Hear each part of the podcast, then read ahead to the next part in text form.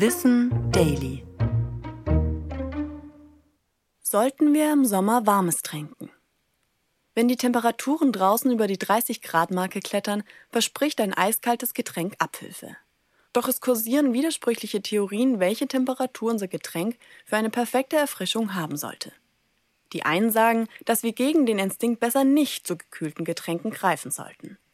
Denn dadurch würden sich unsere Blutgefäße zusammenziehen, sodass der Körper Getränke erstmal erwärmen müsse, bevor sie ins Blut aufgenommen werden könnten.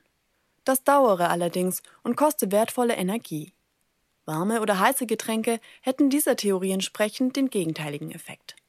Die Sensoren würden signalisieren, die Körpertemperatur herunterzufahren, die Blutgefäße zu weiten und so die Flüssigkeit besser aufzunehmen. Wissenschaftlich sei das allerdings nicht ausreichend belegt. Stattdessen, so argumentiert die Gegenseite, gleiche unser Körper Temperaturschwankungen passiv und ohne Anstrengung aus, um etwa bei 37 Grad zu bleiben. An heißen Tagen könnten wir ihn allerdings mit kühlen oder immerhin Zimmertemperatur warmen Getränken damit am besten unterstützen.